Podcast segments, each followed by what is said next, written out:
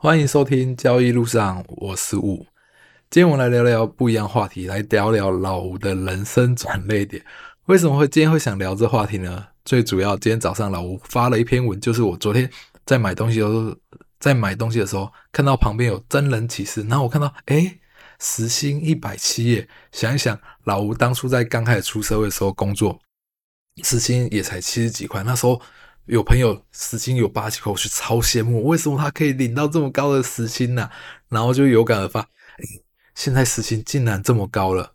但是不得不说，现在时薪高，但是月薪却没有比较高。这个东西跟我二十几年前一样，我当初的那个月薪好像就差不多这价钱了。但是现在月薪没有变高，时薪反而变高，不觉得这是一件非常奇怪的东西吗？然后我早上发完这篇文以后，很多人就。按赞啊，或者留一些言，然后有一个朋友就想说：“哎，老吴，你可不可以讲讲澳洲打工的事情啊？”我想想，好啊，就刚好今天这一集就来聊聊好了。其实澳洲打工是老吴的人生转捩点。其实这转捩点其实说来也很神奇。当初老吴的工作，其实那时候我们自己有开一家饮料店，就我跟我哥有开一家饮料店，一起在雇饮料店。就那时候。我们附近的摊贩啊，我们其实是一台一条小吃街里面的一家饮料店。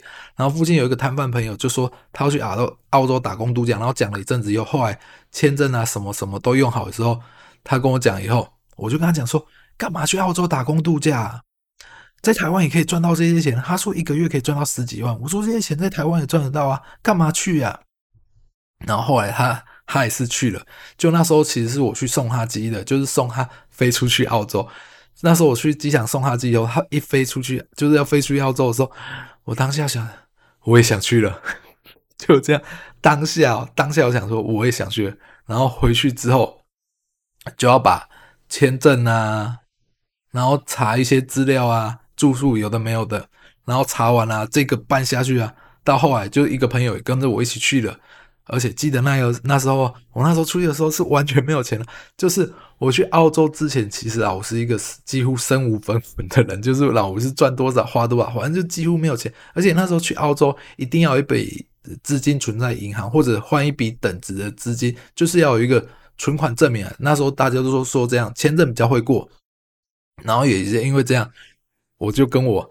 原本是要跟我妈借的，就我妈说，你去跟你大哥借，她想说让我这样比较会有压力一点，因为有时候跟爸妈借钱，你可能会觉得还好，可以拖可以拖，所以我妈就说叫我说，你去跟你大哥借。后来我大哥就有那笔钱，我记得是二十万没有错，然后借了我二十万之后，把存进去，然后体检、签证用完以后，我记得没有错的话，我不到一个月，就是送完飞机之后不到一个月，我就飞去澳洲了。这就是我的人生转捩点的开始，然后那时候真的整个很新奇，而且记得哦，老吴是一个英文连 A 到 D 都念不好，当初啊，现在比较好一点了，念不好的人，然后英文几乎完全不会，所以那时候跟我出去的朋友的，他英文真的是比较好一点的，然后我几乎就比较靠着他的，但那时候过去英那现场以后。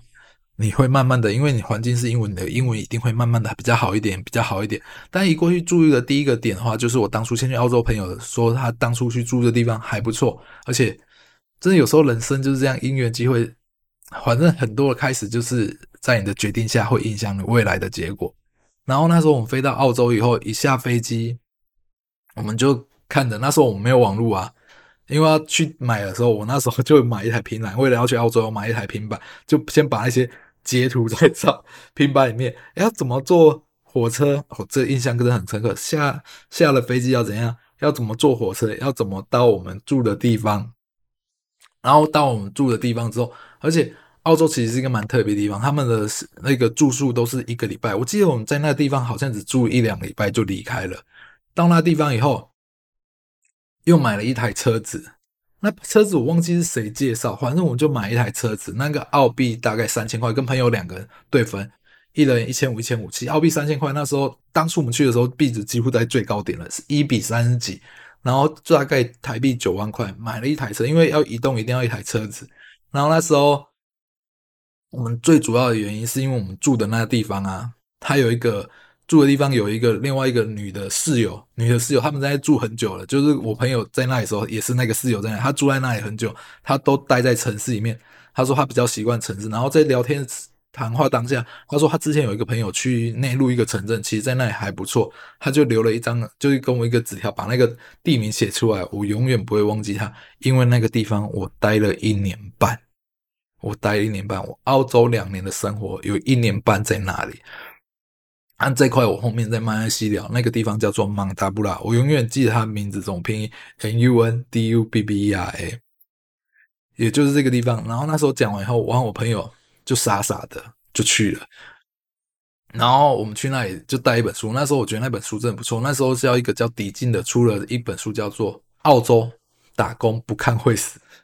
可是这本书已经很久了，就是在那时候二零一三年出版，所以就是我在当下去的那一年出版的。那本书其实也帮助我很多，因为他写给我那个蒙达布拉的名字之后，我去查一下，诶，是一个柑橘小镇，好像还不错。可是他在内陆非常远的地方，我那时候开军好像要开五个小时还是八个小时吧，就要开进去。可是我那时候傻做，因为我们不想干烧钱。我们当初带过去的钱澳币大概是多少钱？五千吗？诶，大概五千，对，五千。因为一比三十，大概五千就十五万了。然后那时候我们在那里碰过很多神人，有人带只带澳币一千就活下来，但是你碰到这些人，就是因为他活下来才碰得到他。说不定很多人带很少钱，早就毕业离开了。但是也是因为有这些，你知道越带越少钱的人，这些人越厉害，因为他们知道他们很少钱，所以他们在很短时间就会想办法赚到钱。因为我们当初带进去的钱其实也算比较多一点，可是我们也怕钱烧光。所以我们在那澳洲好像住了第一个礼拜还第二个礼拜，我们就立刻离开我们一开始的 Sunny Bank。我们下去第一个待的就是中国人的大镇 Sunny Bank，那几乎都是中国人，讲话都是中文可以通的。然后那那时候离开以后，我们就开车立刻杀过去蒙达布拉，我们真的是超疯狂。然后开过去之后呢，那时候我们开到城镇进去之后啊，我们看到诶奇怪，怎么一堆人在下班？看到一堆人下班的时候，我们就看到，哎，有一个像做就是台湾的面孔，因为那时候去的几乎都是台湾人，因为那时候大陆还不能去，所以看到那个面孔很熟悉的亚洲面孔，应该就是台湾人。我们就去跟他聊天，后来他就跟我们讲他在那里工作，有的没有，我们就问他说可以帮我们介绍工作吗？他是说可以啊，但是要付他一笔就是类似中介费，好像二十块还是五十块吧一个人。然后我们就说好啊，我们就付他这个工作。然后，因为那个人他当初已经要离开那个城镇，要去别的地方了，他就帮我们去跟他们 supervisor 讲说，这里有两个人不错，可以帮他介绍。然后我记得好像是隔一天，他就拿那个要填的一个单子，在澳洲要工作，要先填一个单子，要把你的税号什么东西写在上面以后，才可以开始工作。然后就这样，我们开始了我们澳洲打工度假的生活了。如果想听接下来的话，我可以再越聊越多。这就是我老吴人生一开始转捩点。你会发现很多事情都是你在一开始傻傻做下去决定以后，造就你的未来。我当初如果没有很神经病的飞过去，我可能也没有现在生活。我如果当初在那个第一个住宿的 share house 里面，没有当下那个发发出的第一个善意，我们立刻相信他冲过去，我们也不会有现在生活。很多事情你要评估厉害。当下就是好跟不好，当损失是可以接受的时候，你试着傻傻去做，说不定可以得到意外收获。傻傻去做，如果失败，最多的损失就是你一开就知道了。这就是我一开始澳洲打工度假的生活转捩点。如果你们想继续听下去，可以跟我讲，我会继续再聊下，因为后面其实有很多很好玩的事情可以跟大家分享。但是我今天最主要讲这个，就是想跟大家讲很多事情。人生的转捩点就是你当下决定那个。我刚刚不是有讲桑尼贝克有遇到一个女孩嘛？就是他跟我讲蒙达布拉这个。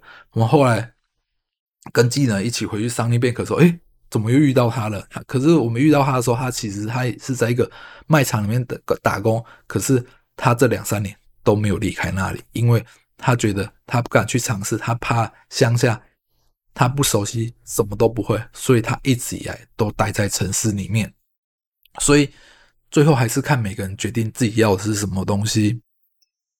好了，我们今天聊聊到这里，有兴趣想听到的话，可以跟我讲，因为我怕有些人不是那么喜欢听这些东西。如果你喜欢，你跟我讲，我就会继续聊接下来的内容了。然后我刚刚去看一下留言，然后有一个朋友，算了，我觉得我不要再念名字，我大会念错。他给我了五颗星，他是 S T E V E N 一一零八 S D，他跟我说安安。然后他打说欢迎偷听，交易路上。我想说他怎么会留着眼？我立刻去听上一集，因为会留言应该跟上一集有关系。我去一听留言，原来是我上一集念的太开心了。一开始说的欢迎偷听交易路上。好了，谢谢这个朋友留言，今天的就到这里哦，谢谢大家，拜拜。